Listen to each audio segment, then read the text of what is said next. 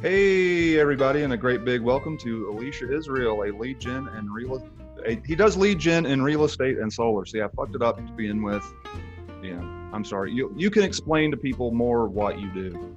Welcome, Sure. Elisha. Well, thanks for having me. Thanks for having me. So yeah, my name is Elisha Israel, and what I do is lead generation. You know, every business needs customers to talk to, so I use Facebook and Instagram advertising to help bring in new new buyers for real estate, for uh, mortgage, as well as for solar. You know, in the real estate side, realtors are able to get our clients off-market listings, as well as with mortgage, help them with refinancing. We have a, a lot of different options that we're able to support people with. Cool. Well, see, now you've just you've already answered question number two, so I can't give you that one. Um, we're just, we're gonna have to we're gonna have to skip over question number two. That time will count against your five minutes, so um, consider yourself penalized. Where are you in the country? I know I think Pacific Northwest, correct? Uh, so I'm currently in San Diego. Actually, I was Oh, okay. living in. So I, I grew up in Michigan. I was living in um, Eugene, Oregon, a couple years ago, and then I went to did the digital nomad thing for a couple years. And then when COVID hit, I was in Southern California visiting friends, and um, just kind of have been bopping about short-term rentals, and I'm about to look into like a three to six month lease. Nice. Are, are you gonna stay in San Diego or in that in SoCal Um, area? I'm, I'm looking in the North County area. I don't know how well you know San Diego, but like you have San Diego, the city, and then North County is just like the whole string of cities up the coast below um, below the military base. So I'm, I'm looking at places there. Nice. Yeah, we um, a couple of years ago spent a couple of months uh, in the valley, in Southern Valley, and um, beautiful. The weather was terrific, and that place is expensive as shit. Yeah, It's it's really no joke. Yeah. So people, people, you all need to go and send uh, Elisha a bunch of money so that he can actually afford to stay in California. Thanks, man. Appreciate that. yes, I, that's what I, that's really what I'm trying to do with this podcast is just make people send everybody money. It's, it's all about the money, man. well, that you're probably doing a better job of it than the government. Uh, yeah, yes. we, we can't talk politics because I know you and. I uh, have a couple of different differing views, but that's okay. I love you and respect you, and I would never shit on your views. Um, And from what I've and you we wouldn't have on more me. congruency. Yeah. yeah, yeah. I'm I'm a bit of a nihilist um, when it comes to politics, and you know, and, and I know that you're you're involved and interested, and I I respect that. And if it, if that's your bag, that's your bag. Yeah, of course. So I've got 10 questions for you, actually only nine now. And you've got four minutes and 30 seconds to answer them. If you're ready, we'll, we'll just launch right in. Thank you. All right, number one, without mentioning what you do for people, who are you? Uh, I would say that my my first version of me really kind of bloomed when I started writing. Um, writing was for me a big release. I was um, raised Orthodox Jewish and then was very angry about a lot of the restrictions, and writing was a great way for me to to express. And then from that, I felt very limited. Um, I was around a ton of musicians, etc. And so from there, I expanded into being a musician, and then into marketing, and then into building my business. Awesome. And you you are a beautiful piano player, I must say. I, I've enjoyed your, your piano videos. Thank you. It's, it's Um, actually, actually compelling content, which I don't say an awful lot. That's the goal. I think people just need a little bit more serenity in their day, and I know sometimes I, I don't provide that. So if I can in other ways, I will. Yes, well, you know, you know how my content is and how much serenity I provide with my content. So Well, I mean, I think that there's a lot of serenity in in, in, in comedy and in humor, and I think that you, you do a really good job about bringing that into space. cool. I appreciate that. Yeah, of course. Um, we already answered number two, which is what you do for people. Uh, and number three, why should people pay you as opposed to you know competition or other people? Sure. I mean, well, first of all, I'll say that um, there are a lot of good providers in the space. They're just a little bit hard to find. Um, once you're kind of tapped into into the marketing ecosystem and have been here for a while, it's kind of good to you can understand who is good and who's not. Um, but I definitely will say that there are a lot of good providers in terms of in terms of why me. Um, I don't know, continuous improvement. Like my my job is to be better than I've been in the past, and uh, I think that is something that is very helpful for my clients. That's great. That's great. Uh, number four, what is the best piece of marketing advice you routinely ignore? Hmm. Besides not Uh, arguing politics on Facebook. Yes, of course. Um, I think I don't spend enough time on market research sometimes. Sometimes I'll have a little bit more, like, I, do some consultant and expert campaigns on the side.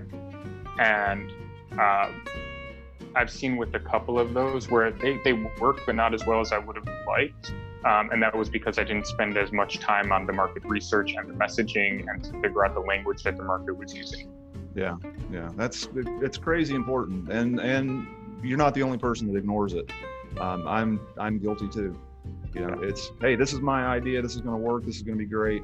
Don't care what anybody else thinks, and it bites me in the ass. So, especially for me, like I have so much so much data in previous campaigns that I can reference in my head. I'm like, well, I know this worked here and this worked here. So if I just take these puzzle pieces and apply it, it should work. And then I'm like, wait, now I feel like I'm pulling teeth. And if I had spent more time on market research, I probably would have not had to do that as much. Every audience is different. Every audience is different. There's there's similarities, but there's massive differences all the time too. Yeah. Number five, what's your dream vacation? Uh, dream vacation. Uh, it's funny. The first thing that uh, came to mind was no electronics. I'm sorry. Say that uh, again. The first thing that came to mind was like no electronics, like no no work stuff, nothing like that. Yeah. Um, so it's interesting because while I love like your like standard beautiful tourist kind of tourist trap locations and everything like that, and I you know I love to to go to those kind of places. I also don't like um, vacationing where there are a lot of people. I don't like to be in the big tourist areas. Like going on like a shopping trip as a tourist isn't nice to me. Sitting at a beach watching a beautiful sunset, like just on my own or with some friends and nobody else there, perfect. Yep. Um, so really, really anywhere that I would be able to just find a little bit of space to be with myself and the people that I care about. That was also someplace just drop dead gorgeous. Yeah, I'm, I'm not really, I don't, I've never understood the idea of going somewhere to shop. You know, yeah. a shopping vacation. That one, that seems like absolutely no fun to me. I understand going shopping just to like for fun. Like yeah. I'll I'll be honest, like I like to get new things. I like to get clothes that I like you know, I understand that, but like, as you were saying, like having it be like a destination where you go someplace just to do it, going to Paris. It's like just yeah. to go shopping. It's like, well, it's a go to the Louvre. Like, what are you doing? yeah, yeah. We we lived in Florida for a year, and um, I think it was Tallahassee that we went to, and there was a huge strip mall. You know, it was really nice strip mall. Had a great arcade, which is why we were there but everybody was there from out of town and that's they had traveled to that place to go to the strip mall. Yeah. And that to me is that's not a vacation. That's not a vacation. Yeah. I mean you know there's also a context to think that you know for people coming from from smaller towns that's something new for them. So you know a bit of a bit of understanding. There's always amazon. Jeez just go on amazon and order it man. Go to the store. Yeah. All right number six what color grabs your attention the most uh, what color grabs my attention the most? Um, I had like four colors go through my head at the same time. I like I was like green, blue, pink, and I think yellow was in there somewhere too. But I think that was the order. If that answers the question. That that's perfect. That's perfect. I like yellow a lot. Oddly enough, um, I'm not a big fan of red, but yeah, it's, it's, one of my main brain colors is red. But I'm not a not a fan. I remember when I uh, was like 13, 12 or 13, I was doing back to school shopping with my mom, and we were at an Old Navy, which was rare. Like we didn't do that every year, and um, there was this red polo that I was just obsessed with. I was like, I want this red polo, and my mom was not having it. So she was raised in like she was raised in post World War II Europe, and she was raised Jewish as well. So like she definitely doesn't like to stand out. Mm. It's just a cultural thing, you know. It's good to blend in, kind of thing. Right. And and um, she was like, "No, you can't wear red. No, you're gonna stand out. Everybody's gonna see you." And I'm like, "Fuck!" I was so bummed when we left because I had like snuck into the cart, and then when we got to the front, my mom was like, "No, not that one." Like, oh man. well, if anybody's listening to this, send Elisha a red polo. It, I'm sure that would make his day. It's actually not my favorite color to wear because I actually kind of agree. and I think that there are, I think there are other colors that like greens and blues and stuff like that. I think are ones that I like a lot more. Yeah, yeah. I, I actually I don't wear. I mostly wear black and gray. Um, yeah. Uh, you know. It's something for the, the past like two and a half, two years or so, um, even longer actually, because when I was in like the, music community, I like to, you know, I was organizing events and wanted to blend in as well, because, you know, your friends know who you are and everyone else doesn't need to. Yeah. Um, and um, so I've been wearing like black and gray pretty much for years, and then over the past like couple months, I signed up for this thing called Stitch Fix. Hmm. And it's basically you do like this styling quiz, and then they'll send you like a subscription box type thing. Yeah. Um, and that's brought in a little bit more color, and I'm actually super, super enjoying that. I know it's like a small thing, but it's nice. That's pretty cool. I actually I did buy a red button-up shirt the other day, nice. which is a, a huge departure for me, but my wife liked it, and what the wife likes, I do. Yeah. So, I had a grandma moment like that. I was going, uh, I was at a store with my grandma buying a shirt, and I just bought like a plain short sleeve blue button down. I was like, yeah, I'll blend in with this. I can, you know, wear this in any crowd, wear this casual or business, whatever. It's a functional shirt. yeah. And my grandma was like, really liked some pattern ones, and I was not really feeling them. And then eventually, like, I gave in and was like, fine, fine, I'll get that one. Um, and let her buy that one for me as a birthday present. And um, uh, the uh, yeah, um, actually one of my favorite shirts. That's cool. That's cool. Uh, number seven. What is what is a current meme or trope we could all do without?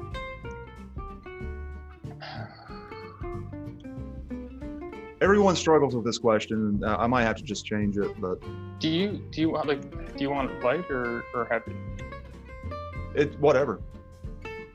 Um, I think something that I've seen a lot, and I'll go a little bit on the heavier side. I will do my best not to politicize it. Um, I think that there has been a um, distrust of um, experts um, and of science and of data um, that has been, well, I think it's very fair to say that it's been intentionally bred especially in the United States. Um, I think that there are foreign powers who want to destabilize this country um, and are very intentionally distributing misinformation. Um, and a lot of people here are falling for it hook, line, and sinker because we don't really have media literacy. You know, some other countries teach that at a young age, um, but um, there are also institutions of power who want to keep people dumb here too. Um, and so I think but just going back to the root point, I think the I think the distrust that um, we have um, for people who have spent their entire career doing nothing but service and have have amazing track records, and then we we sit here and be like, well, I know more because I looked at YouTube. It's like, well, It's I Maybe- saw, maybe I saw a meme the other day that I thought was pretty good. It was um, the Facebook School of Medicine, yeah, and that that's that's pretty. That's where I kind of sit with a lot of this stuff. It's you know Yeah. a lot of people talking a lot of stuff that's at best a platitude and at worst complete and utter disinfo. Yeah. And I mean, I I know that I at times can jump into topics sometimes too, so I'm not trying to pretend like I'm not guilty of this too. Uh, and I think it's on all of us for us to just really start to take a look at our media diet, start to take a look at the material that we're reading and that we're consuming, and just as an as a personal standard, um, start to maintain a sense of due diligence when we do. So if we look at something, just take that extra second to check it across a couple sources and see, oh, okay, this was from the AP. Okay, this is coming from Reuters. Okay, you know, whatever. You know, obviously you might want to have a couple wider sources than that, but um, you know, this is verified across international media. This is verified, you know, I can find the, the root documents or the, the root interview or whatever it is. Let me look at the root material and then make a decision. Um, and I think a lot of people, you know, it's the headline click culture as well that drives some of that too. But um, I just think that, you know, we can blame the people who are leveraging it, or we can, as a society, take responsibility to be better on an individual level so that those tricks don't work. That that is so true. That is so true. Um, and and the other thing that I wish people would stop doing is stop looking at just stuff that you agree with. Um, you know, it, it it's an echo chamber. It, you get no real value out of it other than rah rah and feeling good and feeling right. And Yeah. you may not be right. You may not need to feel good about it. So yeah, and I think that's that's something that's that's really important. And you know, I, I have people that I know who I disagree with them about pretty much everything, but I'm able to have civil conversations with them because they're willing to sit down and have a conversation. And they'll, you know, if I say something, um, they'll they'll actually be like, yeah, okay, cool, like, wow, that's actually verifiable. Um, and if they say something and I'm able to check it, then like, yeah, okay, cool. Now we have a shared set of facts that we can communicate off of. Um, but, anyways, um, You mean like, you, like- you mean like a, a conversation between adults? yeah, it's it's incredible. Um, it seems like I think I know what it is. I think the millennials just are still teenagers, so obviously they don't know how to have a shared conversation between adults, and it's nothing to do with the fact that. Uh, anyways, I'm gonna stop making jokes. Well, I mean, the, it- well, if you really think about it too, a lot of millennials were brought up with Facebook and, and this Yeah. culture of being online and arguing and showing your ass and you know and doing all this silly stuff. And Yeah. the the art of conversation has kind of gotten lost. It's either a, a shouting match or you know a cancel. And And I feel also, productive. I feel also like the premillennial um, generations will also, in many ways, um, I feel like a lot more stoic. Maybe I'm, maybe that's wrong to say, but I feel like they're. No, I don't think that's. I think I'm saying nothing because like I'm thinking of like the civil rights and it to be and everything like that, and like no, they definitely they definitely held it on. But I feel like there's definitely a period of like like people like settled into okay this is how life is et cetera et cetera et cetera and they didn't really like challenge the status quo as much because it sta- it was stable for them Mhm. and then you know so they didn't maybe pass along the the skill set of having difficult conversations and then you know millennials and post millennials have been so absorbed in technology that they never really learned maybe i'm wrong about that but hey, it's it's as good a theory as any. Um, Yeah. So, uh, let's see. Number eight. How many people can you serve at one time? Um, that depends on how much time and energy I spend on increasing capacity. So if it's on my own, uh, somewhere in the range of about eight to 15. Um, and then as I build a team out, that's, you know, relatively scalable. So the way that we're structured right now is, you know, with uh, real estate marketing with escrow leads, um, is that we have myself and I function as like the digital advertiser and implementer, and then my business partner Ian, who is on the sales and the client management side. And so basically, we have that set up to be a scalable pair.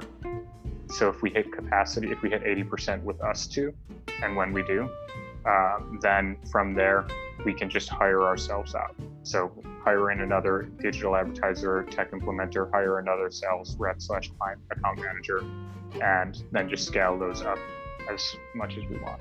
Nice, nice. Uh, number nine, and this is my most self-serving question. Who else would you like to see me interview?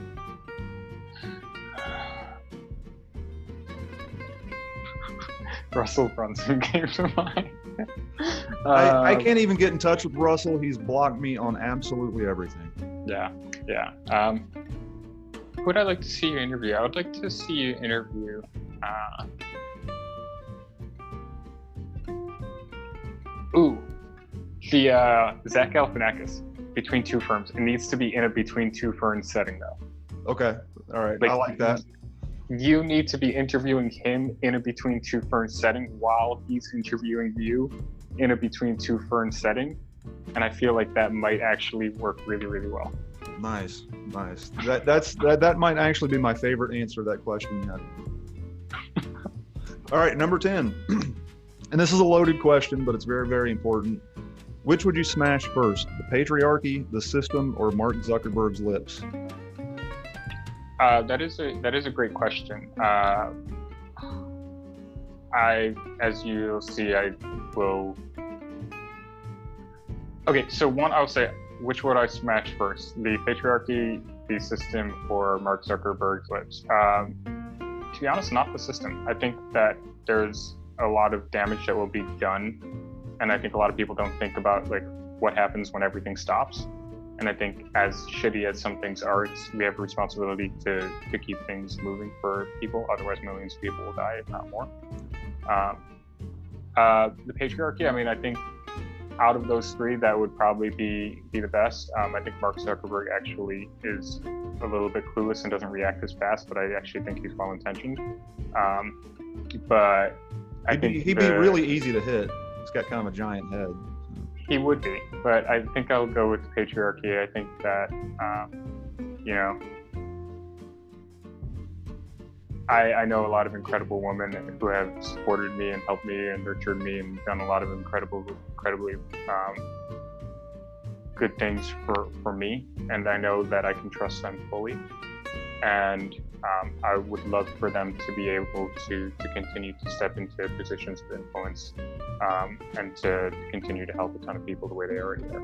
Yeah, and I think you know, especially in in our game, in the marketing game, and the influencer game. I'm not not that I'm an influencer, but in that whole game, there's a there's a real inherent sexism and misogyny that I am so sick of seeing. Um, and and frankly, I'm sick of being lumped in with people that perpetuate that kind of garbage. Um, it's just it's gross and it needs to end. Yeah, yeah, I agree, and I I think that um, I sorry, I had a funny idea for a shirt. It was like, not that I'm an hashtag, not that I'm an influencer. Yeah, there you go. That's actually really Uh, good. yeah, Good man. uh, All right, I'm, I'll design it and uh, I'll, I'll put it up on um, Printful and we'll split the proceeds. How about that? sure, awesome. Perfect. Cool. Uh, Well, now the floor is yours. You can say anything you want to. You can drop your website links. You can, uh, you know, tell jokes. You can fart on cam. Whatever you want to do. Okay, so uh, two men walked into a bar. The third one ducked. Okay, I'll, no more jokes. Um, That, that was pretty weak, man. no, the the the also I've heard the best way to tell jokes is to explain jokes. So on that note, my thought process with that was that since it's such a bad joke, the joke would be in the telling of it. Anyways, I'll stop now because even I'm starting to stop laughing. That's Uh, that's absolutely fine. That's absolutely. but but yeah um the the thought process you know the, the thing that, that i'm thinking about right now is you know we're in a rather unique time but like most times there's always people that need help there's always people that have problems that need to be solved and you know whichever area of life you look in there's always going to be somebody that needs help there's always going to need to be you know real problems that can be solved and so i just would encourage if you're listening to this you know just really focus in on um, on finding a problem that you actually care about solving, about something that actually helps people, something that's impactful.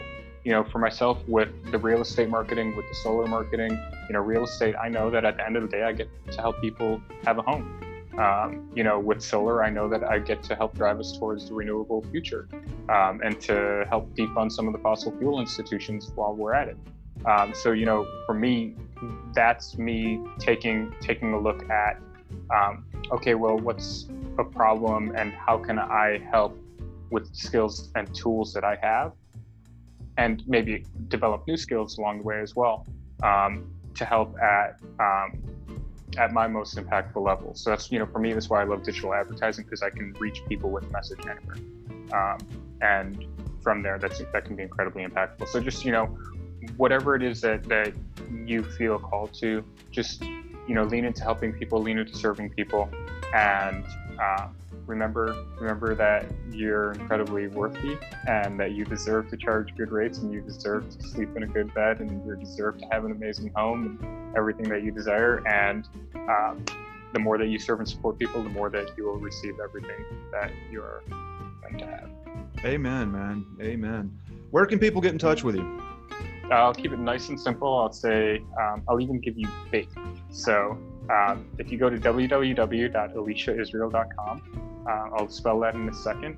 You'll be able to download a free copy of my ebook. It's called the Lead Generation Playbook. So if you run a business and if you're looking for online, it's mainly focused on online strategies. But if you're looking for online and offline ways to get in touch with new customers and bring them to your business, then you'll be able to download that 100% for free.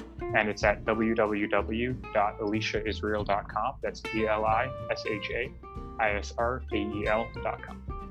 and that that link will be in the show notes. Everybody go and download it and throw Elisha some money and that red shirt. Got to get that Thanks, red man. shirt. Thanks, man. Thank you, brother. It's been great. Um, love love talking to you. Would love to have you back on anytime, and I will see you around the face. Well, all right. We've reached the outro portion of Jimbo's Five and Dime. Thanks so much for listening. Hope you got something out of it. If you'd like to learn more, listen to more, find out more, visit UncleJimbo.us. If you want to learn a little bit more about me and to buy my shit, visit jamespmgaffney.com.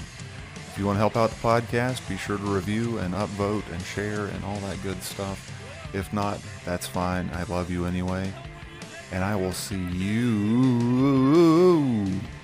on the next one.